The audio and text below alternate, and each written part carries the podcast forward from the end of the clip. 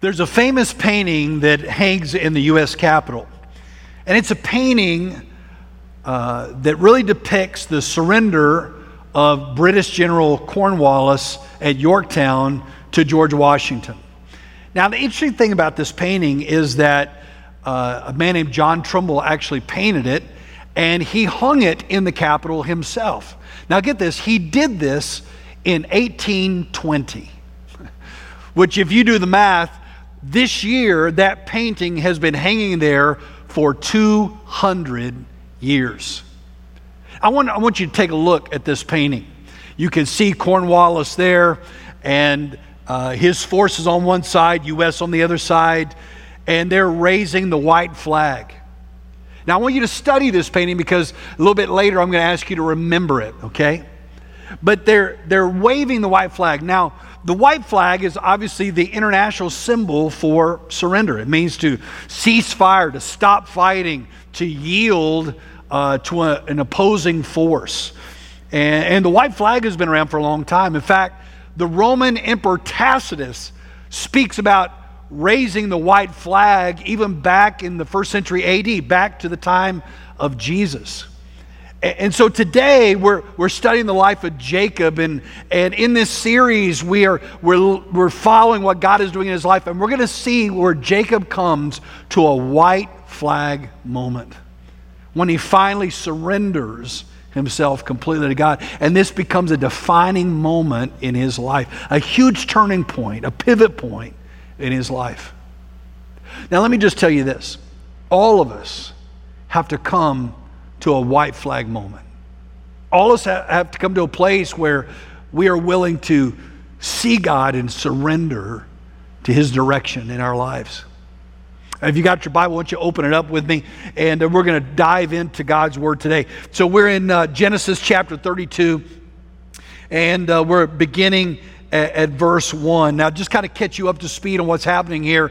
Uh, Jacob has been serving his uncle Laban for 20 years and it's time to go home. And so he's leaving uh, the land of Haran up in north, and he is going down back home to the land of Canaan. And now he has wives and children and flocks and herds and all this group with him, and he is moving home. But the problem with going home is he's got to be con- he's got to confront some stuff of his past. He's got to deal with his brother Esau that he has offended deeply. Remember this brother that said he was going to kill Jacob. Well, all this is unsettled business.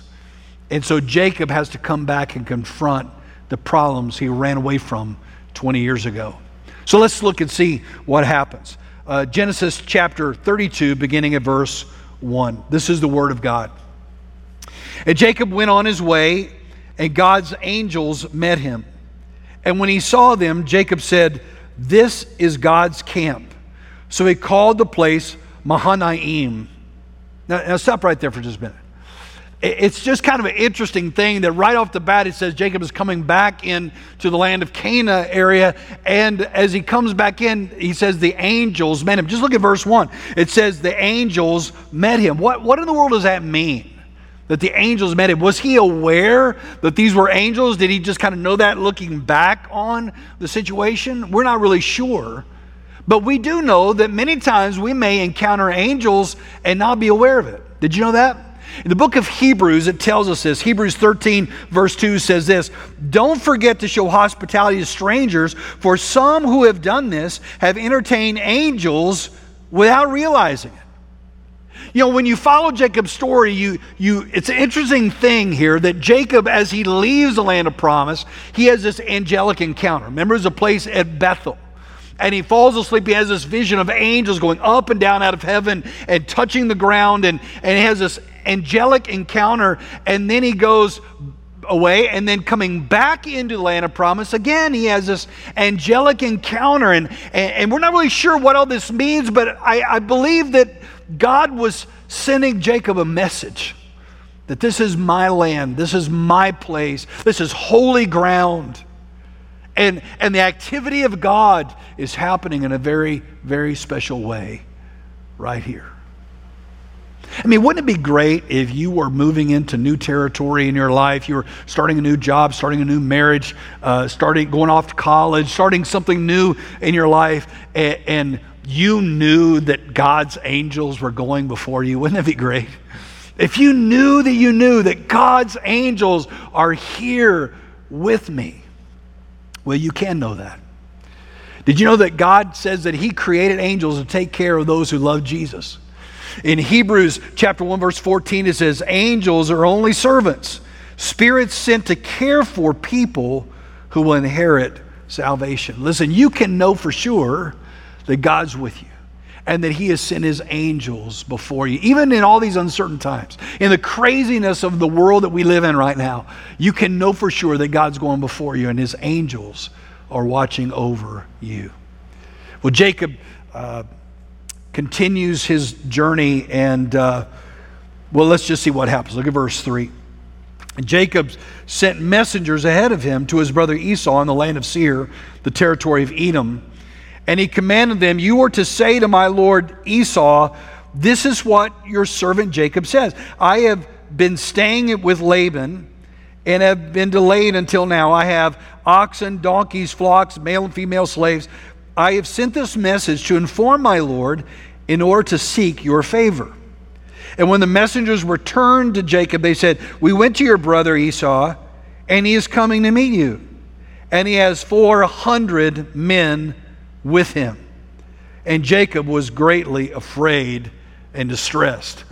I bet you that is true, right? I mean, it's a distressing message, right? He said, I want you to go and tell my brother, hey, I'm seeking your favor. He goes, Yeah, he's coming. And he's got 400 men with him. By the way, biblically speaking, 400 men was the size of a militia.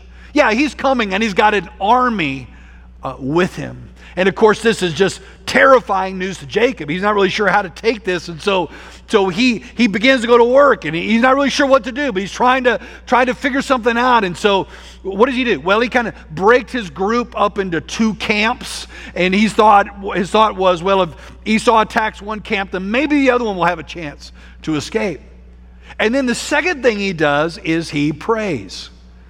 And in fact, we're about to read Jacob's prayer. And this is one of the first prayers that we really read of Jacob. And we saw him at Bethel when he prayed briefly to God. But now we're seeing the heart of Jacob. We're seeing 20 years later Jacob's heart toward God and Jacob's desperation.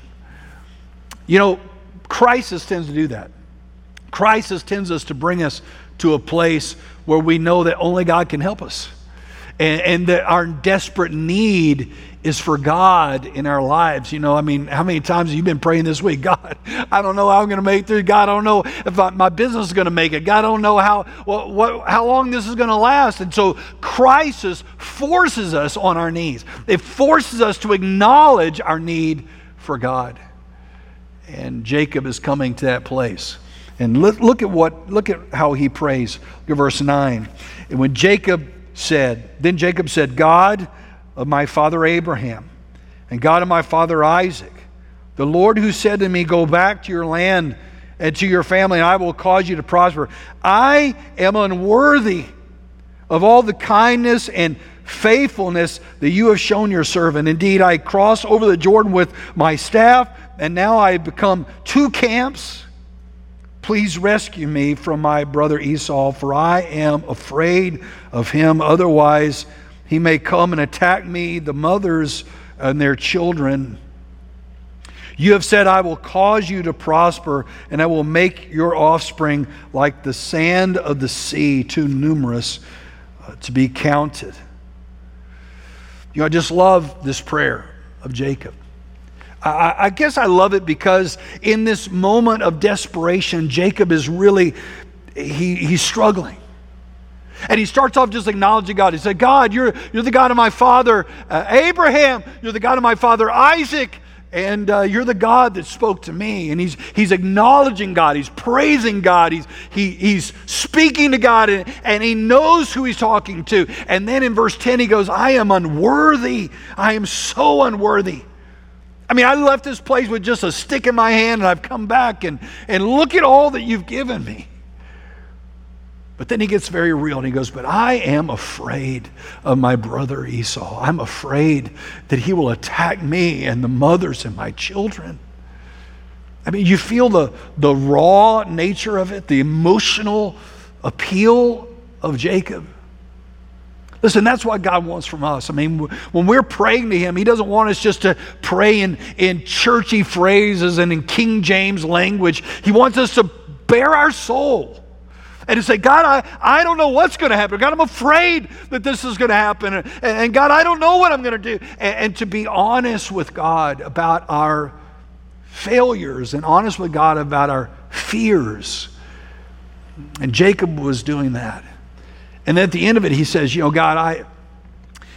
You're the one that promised me that my, my descendants were going to be like the sands of the seashore. God, if, if Jacob attacks me and kills us, then how will your promise come to reality?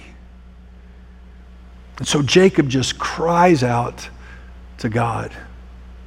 Listen, there comes a point when all we can do is cry out to God. You've heard the phrase desperate times a call for desperate measures. I really think it should say desperate times calls for desperate prayers.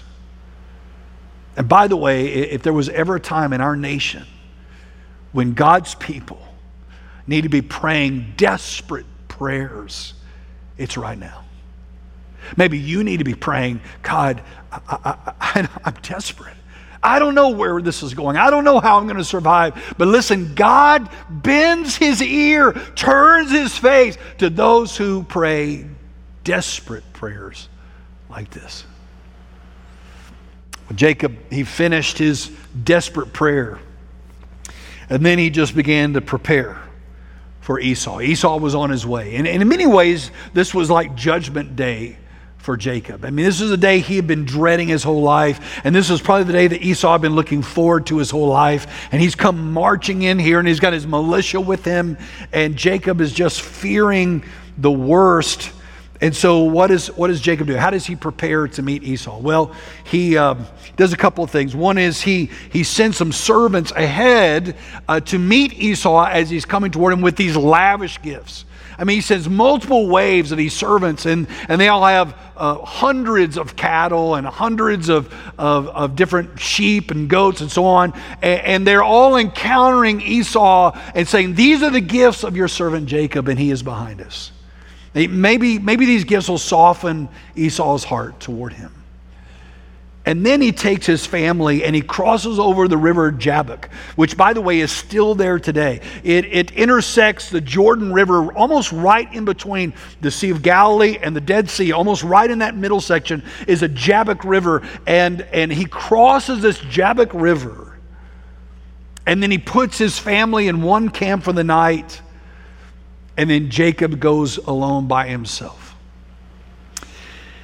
And I don't know what he's planning. I don't think he has a plan. I think he's probably so distraught, so anxious, so worried about what the next day will bring, what tragedy is going to come, that he probably just either wanted to pray or he, he wanted just, uh, didn't want his family to see him pacing and walking and fretting all night long.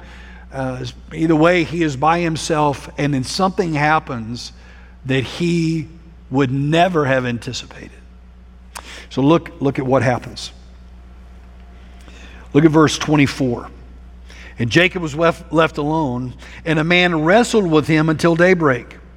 And when the man saw that he could not defeat him, he struck Jacob's hip socket as they wrestled and dislocated his hip. Then he said to Jacob, Let me go, for it is daybreak. And Jacob said, I will not let you go unless you bless me. And what is your name? The man asked. Jacob, he replied. Your name will no longer be Jacob, he said. It will be Israel, because you have struggled with God and with men and have prevailed. Then Jacob asked him, Please tell me your name. And he said, Why do you ask me my name? And he blessed him there. Then Jacob named the place Peniel which means face of God. For I have seen God face to face, he said, yet my life has been spared. Have you ever had a dream and uh, you, you dream that you're fighting someone?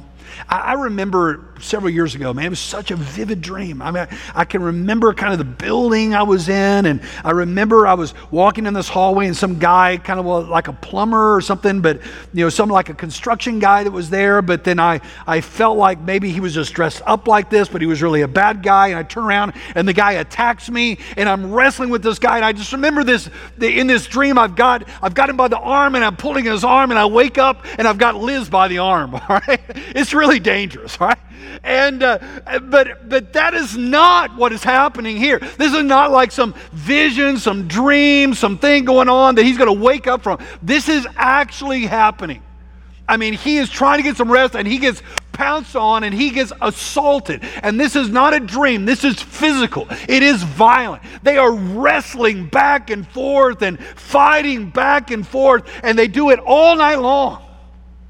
And you know, a lot of people say, well, you know, okay, who is this guy? I mean, out of nowhere, some guy just just jumps on him. What what is the deal with this person? Who is it? And there are a lot of different views. You know, there, there, are a lot of scholars that had take different positions. Some say this is an angel that God sent to just uh, whip Jacob for a while, or just do an old Texas, tex, uh, old-fashioned Texas tail kicking. All right. And, and maybe sent an angel to do that. Others believe, get this, others believe that this is a what they call a Christophany, which means an Old Testament appearance of Jesus. Now, why would they say that? Because he wrestled with a man, and yet later, uh, Jacob begins to realize that he has seen God face to face. Well, listen, there is only one God man, and his name is Jesus. And so he's wrestling and he's fighting and it's violent and it's frustrating and, it's so raw. But the real issue is not who is this person? The real issue is why is this happening? Why, why is this violent thing happening here? Why is this like the octagon and all of a sudden they're going at it? What is happening here? Let me tell you what is happening.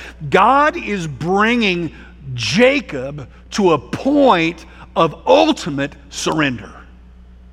That God is bringing him, this is the defining moment. This is the moment where he's saying, Hold on, I am going to pin you to the ground until you have no other option but to submit to me.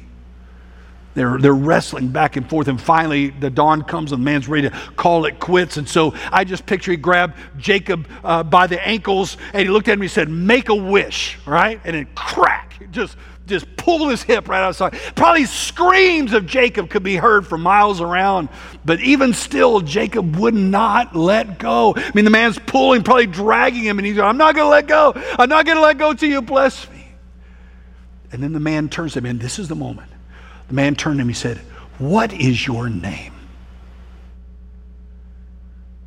I envision it that the man leans over and he says, Hey, what is your name? Jacob just weeping and in pain. He said, My name is Jacob. He goes, Oh, what is your name? My name is Jacob the deceiver. No, what is your name? My name is Jacob the heel grabber, the manipulator, of the selfish person, the one who always had to have his own way, that didn't care who he hurt. That's who I am. And he said, That is who you were. But that is not who you are now. Your name is Israel because you have struggled with God and with man and prevailed. It was a new day. When the sun came up that morning, Jacob was a new man. It was a new dawn. You know, there's a, a principle in the Christian life that is very important for us to understand, and that is the principle of surrender. Now, I want you to listen to me very carefully. No one can ever really walk with God or really know Him until they come to a point of full and complete surrender to God. You may say, well, why is surrender so important? Because get this only when we surrender do we acknowledge the authority of God in our life, acknowledge who He is, and submit ourselves to following Him and going His way. We all have to come to a point where we wave the white flag, where we raise our hands and surrender, where we tap out and we say, God, I, I'm not going to fight you anymore. I'm not going to run from you anymore. I'm not going to insist my own way anymore. I am going to surrender completely to you. Have you done that? Have you come to a point of surrendering to God? I remember a man named. Uh, Cecil McGee years ago when I was in co- when I was in seminary. This man, I've talked to you about him before, but uh, he was probably about five foot three, five foot four. He was in his 70s, uh, mid to late 70s when I knew him. Uh, probably weighed about 120 pounds, soaking wet. He was a little guy, but he was a giant in the faith, and he would lead these prayer retreats, and, and I would go with him, and I would see in these prayer retreats, though it was very simple what he was doing, that there was a profound power in these retreats. And uh, I asked Cecil one time, What is the secret to that? And he said, Craig, when a person finally surrenders to God, that is when God can use them. When they finally shift from saying, My will to your will, only then can they really know God. You know, this is um, the beginning of Holy Week. And Christians all over the world are, are beginning to think about the, the life and the death and the sacrifice of Jesus. And, and when we think about Holy Week, we have to think about Jesus and that garden of surrender. You know, in fact, the, the story of Jacob is really a foreshadowing of the ultimate story of Jesus. And this wrestle with uh, Jacob wrestling uh, with God at night, all alone, by himself, um, uh, anticipating wrath to come, is really a, an ultimate, finds its ultimate expression in Christ when he is at Gethsemane and he is wrestling with his Father's will. And he, he tells the disciples to wait and he goes away a little further into the garden to be alone and he cries out, Lord, if there's any other way that, that mankind can be redeemed, there's any other way that this cup of wrath can pass from me, then God, take it away from me. Father, take it away. But every time he surrendered, he said, Not my will, but your will be done. See, Jesus understood the power of surrender. Now, a lot of times when we think of surrender, we think of that's something bad, right? If I surrender, that means I quit. If I surrender, I've been defeated. If I surrender, that, that's something bad. We hear the echoes of Winston Churchill in our head saying, We will never surrender. We will never surrender. And there's something in us that doesn't want to surrender. But what we've got to understand is that God's view of things is very upside down from our view right? And we think, well, I don't want to surrender. I don't need to surrender. I need to keep fighting and moving forward. But actually, uh, it's actually only when we surrender that we actually win. It's only when we actually surrender to God's will and surrender to His purpose and His control in our lives that we actually begin to live the victorious Christian life. You see, I want you to get this, I want you to write this down, right? I want you to write this statement down because this is very, very important. Surrendering to God is really surrendering to God's best. Do you get that? Surrendering to God is surrendering to God's best, to God's best in your life, surrendering to what He wants and how He created you and what His plans are for your life. And the more you resist, the more you fight, the more you run from, the more you try to do your way, you're missing out on God's best in your life. Let me give you a couple of things to jot down here about that, this surrender in our life. three things that I, just want to point out very quickly. First one is this that uh, surrender reveals your true identity. We see this in Jacob. You know, once Jacob surrendered uh, to God, it was only then that he got this new name. He was given this new name. Your name is not Jacob. Your past is gone now. And all that's wiped away. The old way used to be, the old life used to have is gone. You now have a new name and a new day and a new purpose. I mean, this is a man who would found a nation that still today bears his name, Israel. When Jesus went to the cross, when he surrendered to the Father, he made it possible for you and I to be born again, to start over, to have a new day. And listen, when you surrender to Him in faith, and you say, Lord Jesus, I don't want to fight you anymore. I want you to, I want you to be my Lord. I want you to be to lead my life. I'm not going to fight you anymore. I want to go your way. Then what the Bible says, God gives us a new identity. All of a sudden, we are called His sons and His daughters. We are called forgiven. We are called His chosen. We are called His beloved. You see, you never get to that place of new identity until you first go through the valley of surrender. But God wants to give you a new identity. Let me give you another one. Not only does God want to give you a new identity, but only through surrender do you find reconciliation. The surrender uh, leads to reconciliation. Same thing happened in Jacob's story. Jacob finally comes to this fighting point, this surrender, this white flag moment. And, and, in that surrender, what happens is that, that he, he moves into the new day and he, he has this encounter with Esau. Esau comes with his militia. And I'm sure Jacob is just so terrified and he puts his wives in front of him and his children in front of him. It's kind of, kind of, uh, kind of lame if you ask me. You know, kind of human shield like, but he puts them all in front and then he starts bowing and bowing and bowing to Esau. And Esau gets off of his horse and runs toward Jacob and embraces him and kisses him. Who would have thought? He thought he was going to get wrath, but instead he got grace and mercy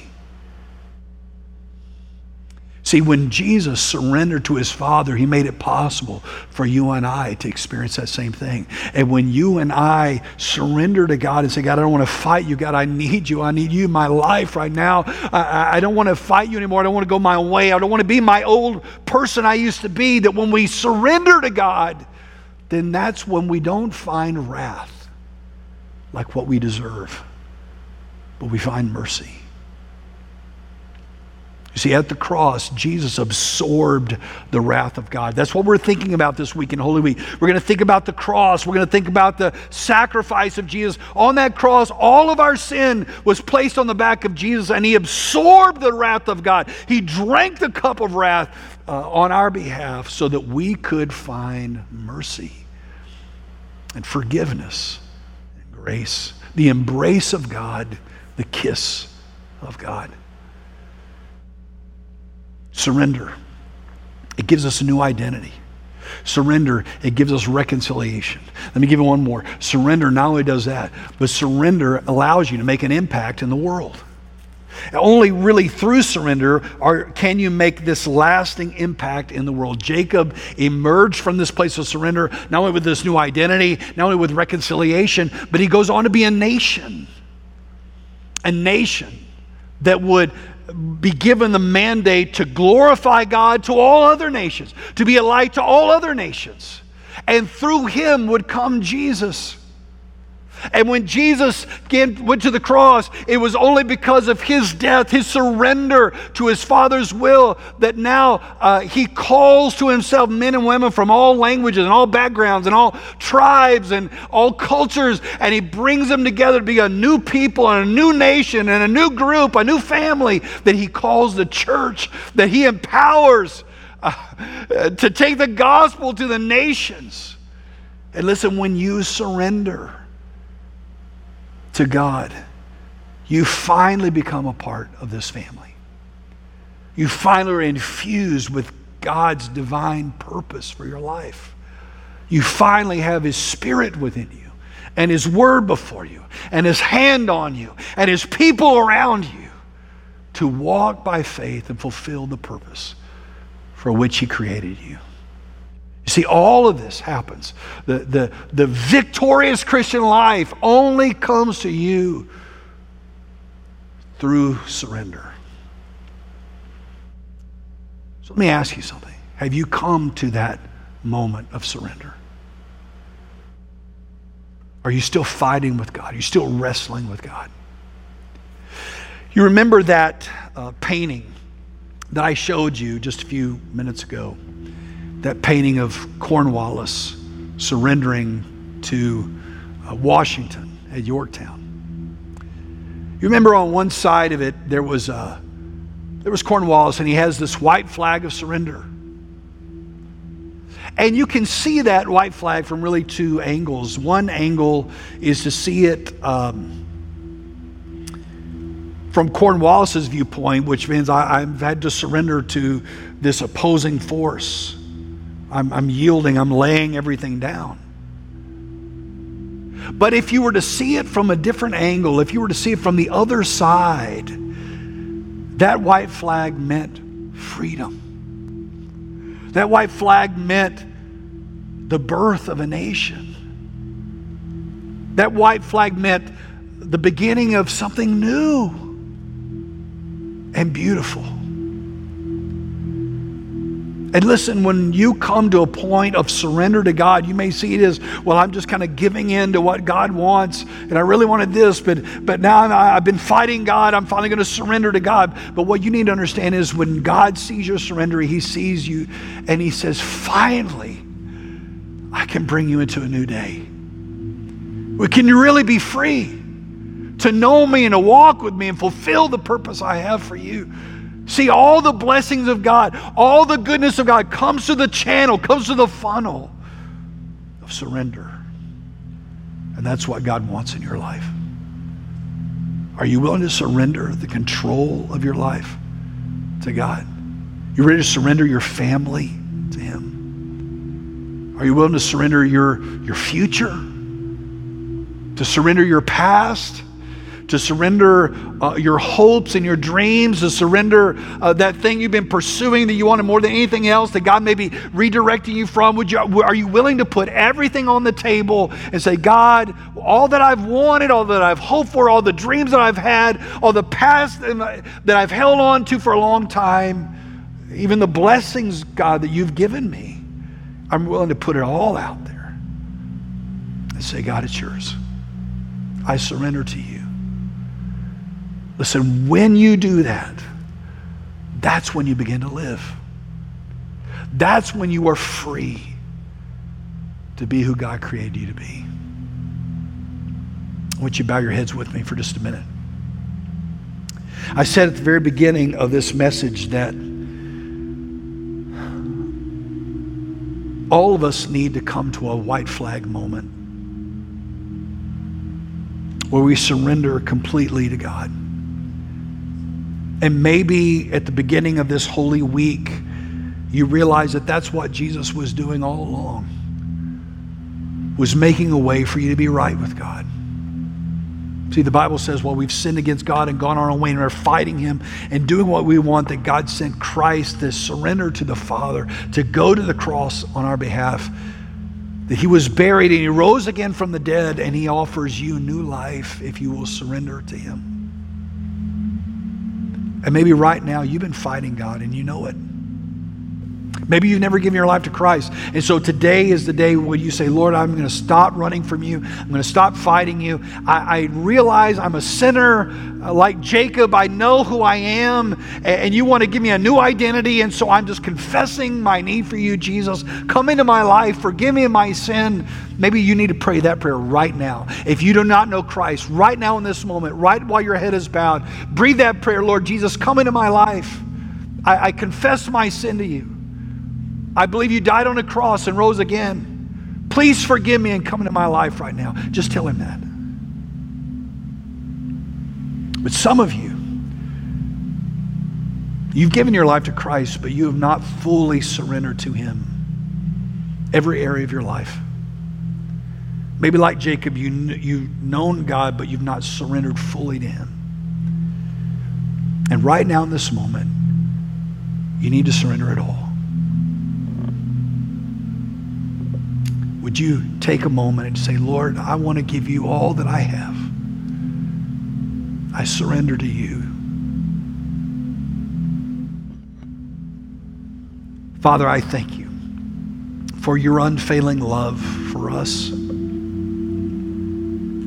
And Father, that you made a way for us through Jesus Christ to finally surrender, to say, Not my will, but yours finally wave the white flag to lay down our fighting and lay down our struggling and lay down our past and our control and our disappointments and all those things. And to say, Lord, all I want is you. I just want to go your way.